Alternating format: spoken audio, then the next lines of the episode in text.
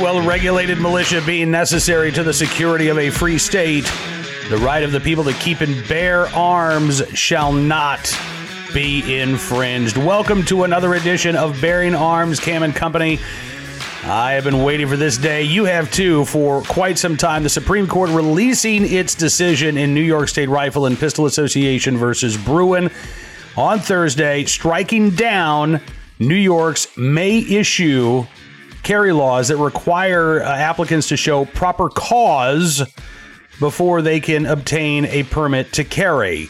The decision released by the Supreme Court today in a 6 3 uh, d- decision, by the way, uh, not only implicates New York's May issue laws, but the May issue laws in every other state that still has them on the books, including the state of California, uh, New Jersey, Maryland, Massachusetts. This is a huge decision, and it goes beyond the right to bear arms, which is a big enough case in and of itself. The court's language, the majority opinion authored by uh, Supreme Court Justice Clarence Thomas, sets up a, a test, basically takes lower courts to task for this two step process that they've been using. First, whether to determine whether or not the Second Amendment is implicated by a particular gun control law, and then what standard of review to use strict scrutiny, intermediate scrutiny, rational basis.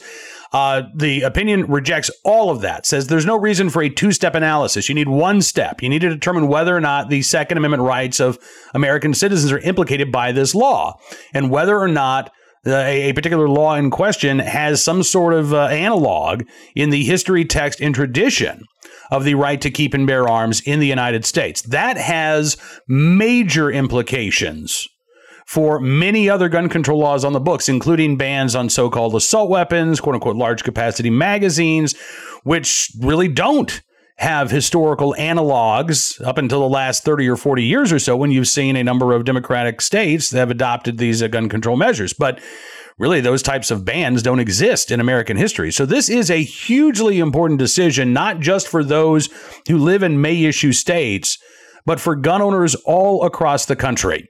And let's take a look at uh, how the court reached its decision. We've got a couple of quotes here from the 135 page opinion. Now, that does include a dissent as well. Uh, but this is what Justice Thomas had to say, writing for the majority. Quote After reviewing the Anglo American history of public carry, the court concludes that respondents have not met their burden to identify an American tradition justifying New York's proper cause requirement. Apart from a few late 19th century outlier jurisdictions, American governments simply have not broadly prohibited the public carry of commonly used firearms for personal defense, nor have they generally required law abiding responsible citizens to, quote, demonstrate a special need for self protection distinguishable from that of the general community to carry arms in public. The court goes on to say the constitutional right to bear arms in public for self defense is not a second class right, subject to an entirely different body of rules than the other Bill of Rights guarantees, quoting the Supreme Court's decision in McDonald. The exercise of other constitutional rights does not require individuals to demonstrate to government officials some special need. The Second Amendment right to carry arms in public for self defense is no different. New York's proper cause requirement violates the 14th Amendment by preventing law abiding citizens with ordinary self defense needs from. Uh, excuse me, from uh, uh, uh channeling their uh, right to keep, or from exercising, excuse me, their uh, right to keep and bear arms in public. Full stop. That is, again, hugely important. Now, let's talk specifically about the reaction uh, from New York State and others. They have been anticipating this, right? And they've said, well, what we're going to do is we're going to try to limit where people can carry. If we can't stop the average citizen from getting a, a, a carry license, we're going to try to stop them from carrying basically anywhere that they might want to go to protect themselves, right? Supreme Court took a look at this too and uh, they rejected this. The idea of, of, of making you know uh, as many public places as possible, quote unquote, sensitive places. Here's what Justice Thomas wrote. Uh, in this case, we do think that the respondents err in their attempt to characterize New York's proper cause requirement as a sensitive place law. In their view, sensitive places where the government may lawfully disarm law abiding citizens include, quote, all places where people typically congregate and where law enforcement and other public safety professionals are presumptively available. Justice Thomas, writing for the majority, says it is true that people sometimes congregate in sensitive places. And it is likewise true that law enforcement professionals are usually presumptively available in those locations. But he writes, expanding the category of sensitive places simply to all places of public congregation that are not isolated from law enforcement defines the category of sensitive places far too broadly.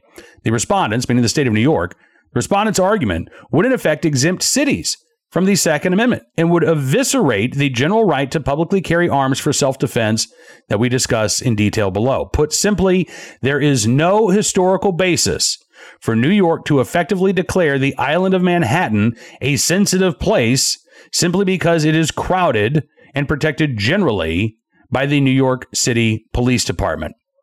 Mm. Now, again, I, I suspect that uh, Eric Adams and other anti gun politicians are going to broadly ignore what the court has said here. And they are going to try to uh, uh, make these uh, sensitive places as broad as possible. I just don't think that that's going to last very long because I think the court is going to strike that down. Now, as to the test that uh, the Supreme Court says lower courts should be using when they are considering Second Amendment cases. Here's what Justice Thomas had to say. Quote, in Heller and McDonald, we held that the Second and Fourteenth Amendments protect an individual right to keep and bear arms for self-defense. In doing so, we held unconstitutional two laws that prohibited the possession and use of handguns in the home. In the years since, the courts of appeals have coalesced around a two-step framework for analyzing Second Amendment challenges that sometimes combines history, or excuse me, that combines history with means-end scrutiny. Today, we decline to adopt that two-part approach approach. In keeping with Heller, we hold that when the Second Amendment's plain text covers an individual's conduct, the Constitution presumptively protects that conduct. To justify its regulation, the government must not simply posit that the regulation promotes an important interest. Rather, the government must demonstrate that the regulation is consistent with this nation's historical tradition of firearm regulation. Only if a firearm regulation is consistent with this nation's historical tradition may a court conclude that the individual's conduct falls outside of the Second Amendment's unqualified command. Uh, they specifically talked about the Second Circuit Court of Appeals and their two step analysis. And they wrote uh, the Court of Appeals' second step is inconsistent with Heller's approach and its rejection of means-end scrutiny. We reiterate that the standard for applying the Second Amendment is as follows. When the Second Amendment's plain text covers an individual's conduct, the Constitution presumptively protects that conduct. The government must then justify its regulation by demonstrating that it is consistent with the nation's historical tradition of firearms regulation. Only then may a court conclude that the individual's conduct falls outside of the Second Amendment's unqualified command. So again, they reiterated this. Right? They really want the courts to understand this two-step process is going away unless you can find, and again, not some sort of outlier ordinance that some uh, village put on the books back in you know 1836 but something again that was broad widespread that was seen as a, a, a long-standing widespread regulation. Then the conduct let's say owning an ar-15 or owning a 20 round magazine must be considered presumptively in accordance with the right to keep and bear arms and I got to tell you, gun control advocates are going to have a very difficult time finding historic analogs for bans on the most commonly sold rifles in America. When the Winchester repeating rifle, what uh, Ida Wells called the AR, uh, she called it the, uh, well, she didn't call it the AR-15 of its day. That's what I call it. The Winchester repeating rifle, she said deserved a place of honor in every black home in the late 19th century, right? To protect against lynchings, to protect against uh, uh, uh, cross burnings, and again, attacks on free blacks. There were no calls to ban the Winchester repeating rifle. We don't have those calls in American history. There was never a, a gun control lobby in the late 1800s saying, we got to ban these repeating rifles. These are fired too fast, too many rounds. Didn't happen. When Samuel Colt uh, introduced the revolver, you didn't see calls to ban revolvers, right? Well, these single shot pistols have sufficed for so long. We don't, no, that didn't happen. There are none of those historic analogs in our nation's history. And again, I think this calls into doubt the uh, uh, uh, lawfulness uh, of things like Maryland or California or New York's ban on so called assault weapons, uh, magazine capacity restrictions, things of that nature, because you just don't find those types of gun control laws until we get to the modern era and the modern gun control movement. And even then, the vast majority of states around the country have not adopted the type of gun control regulations that we see in blue states.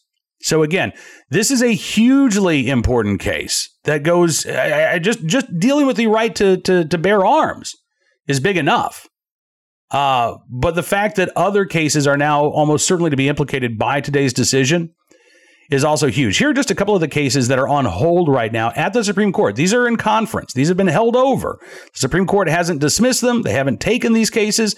But you've got Association of New Jersey Rifle and Pistol Clubs versus Platkin. That's a magazine ban challenge. In New Jersey, gun owners were told if you have magazines that can hold more than 10 rounds, you've either got to permanently alter them, you've got to hand them over to the state police, or you've got to get rid of them. They cannot be in your possession. No longer. Doesn't matter if you legally purchased them, can't have them anymore. So that's before the Supreme Court right now. There's Young versus Hawaii, which deals with Hawaii's uh, uh, may issue uh, permits for openly carrying a firearm.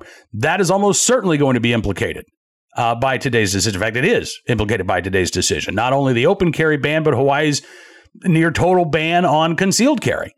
Uh, Bianchi versus Frosh, which is a, a, challenge to Maryland's ban on so-called assault weapons, that is hanging out at the Supreme Court in conference. Duncan versus Bonta, which is another magazine ban, that uh, is in conference right now at the Supreme Court. All of these cases could be remanded back down to the lower courts with instructions of, hey, you follow what we said in Bruen. Uh, or the Supreme Court could decide that it is now going to take one or more of those cases that it has held on to in conference for, in some cases, gosh, I think the uh, uh, the magazine ban case. I mean, some of these go back to like last September, so some of these have been held over for not quite a year, but you know, nine months or more. Uh, the Supreme Court again could take one or more of those cases, could send them all back down to the appellate courts with instructions based on Bruen. But again, this is huge when it comes to not just our right to carry a firearm in public, but again, some of the uh, the, the, the, the, most fundamental aspects of the anti gun agenda uh, now appear to be off the table. Now, I'm sure, again, you're going to see, uh, you know, uh, lower courts like the Ninth Circuit, the Second Circuit, they're going to continue to do everything they, they can to try to abuse or ignore what the Supreme Court has said today. Uh, but this decision, again, authored by Clarence Thomas, uh, a 6 3 majority opinion, does not give those courts really any wiggle room to go back and say, okay, well, we're still going to use this uh, intermediate scrutiny. No, you might see courts try to uh, really reach and say, well, you know, again, we found this uh, little burg there that had a uh, a law that banned this particular firearm, so therefore it's okay for the state of California uh, to ban the most commonly sold rifle in America today, right? I, again, I don't think that that argument is going to fly with the Supreme Court. We are certainly going to see more litigation. This does not stop the gun control agenda. This does not stop Democrats in blue states from trying to infringe on a right to keep and bear arms. What this does, however, is give us really hefty legal ammunition directly from the Supreme Court to say, no, you can't do that. The Supreme Court has said you can't do that. Uh, this law has to go away. So, again, a hugely important day from the Supreme Court, a decision that uh, I should mention, by the way, does not implicate shall issue laws. This, this decision does not turn the country into constitutional carry. The question before the court dealt specifically with New York's may issue statute, and that is what the court addressed. Presumably, if the court did want to weigh in on shall issue, I, I, I don't know what the court would say for sure, but you could make an argument that, well, look, you know, more than 40 states are quote unquote shall issue. Uh, yes, there are 25 states that uh, are, are, also constitutional carry where no permit is required, uh, but the vast majority of states require a, a license of some sort in order to carry. So that would be a long-standing tradition that presumptively would be seen as constitutional. Uh, again, the court didn't address that question, didn't get into that question. The question before the court was the may issue laws on the books in New York, and the Supreme Court did strike those laws down. Uh, and in the process, uh, I, don't think they gave the, uh, the other May issue states really any room to maneuver here. If you are requiring proper cause in order for somebody to get a concealed carry permit or a concealed carry license, you're violating their constitutional rights. The Supreme Court has made that abundantly clear. Now, we are going to continue talking about this. You know, normally we don't do a, a program on Friday, but we are going to continue uh, this conversation. We will have an update for you tomorrow. As a matter of fact, as I was uh, sitting down uh, at 10:30, I was supposed to do an interview with Representative Andrew Clyde of Georgia uh, about a, a, new bill that just dropped. And literally, as we started talking, the Bruen decision came down. So I tell you what, tomorrow we're going to have a Cam and company. Uh, I'm going to share that interview with Representative Andrew Clyde. It's not going to be dated, except for the part where I say, hey, guess what? The Bruen decision just came down. Uh, but we will share that interview with you because I want you to hear what uh, Representative Andrew Clyde has to say. But also on tomorrow's Cam and Company, we're going to be getting reaction uh, from Second Amendment groups, from legal scholars. Uh, but again, this is a this is a great great decision uh, on the part of the Supreme Court, the 6 3 majority here. No more can states like New York or California arbitrarily and artificially depress the number of armed citizens out there. Uh, that appears to be taken off of the table. Now, listen, I will say this this this is not an exhaustive decision. In fact, Justice Thomas himself said this is not an exhaustive decision there are still all kinds of games that these states can play. I just don't think it's going to get them very far. So New York can try to jack up the fee to apply for a license. They can it's thousand dollars to apply. And that could get passed into law and it could be challenged in court. And I think almost immediately it's going to be struck down. Because again, what the court has said is, in essence, you can't stop the average American who's law abiding, who's not a prohibited person, if they can legally own a gun, they should be able to lawfully carry a firearm. And if you are now setting up these expensive uh, and, and burdensome fees that are going to stop the average American from being able to afford to exercise their right to carry, that too is going to violate their constitutional rights. As Justice Thomas said, the Second Amendment is not a second class right. And these states that have continued to treat the Second Amendment as a second class right at best have now been told in no uncertain terms you can't do that any longer. So, again, this isn't going to make the gun control groups fold up their tent and go away. You will not see Governor Gavin Newsom in California shrug his shoulders and say, okay, I guess we're going shall issue now. They will put up a fight. They will continue to do everything that they can to try to block as many Americans as possible from exercising a constitutionally protected right, one that is not a second class right. Our fight will continue. In fact, I would say over the next couple of years, uh, it's probably going to become more urgent than ever before. Uh, and not just in the courts, but in these state legislatures, at our city council meetings, at our county commission meetings. No level of government is going to be immune from attempts by gun control advocates to try to circumvent this court's decision. But because of the strong language that the Supreme Court provided today, I think we are going to be successful in challenging and beating back a lot of those uh, uh, uh really uh, egregious attempts to override the Supreme Court.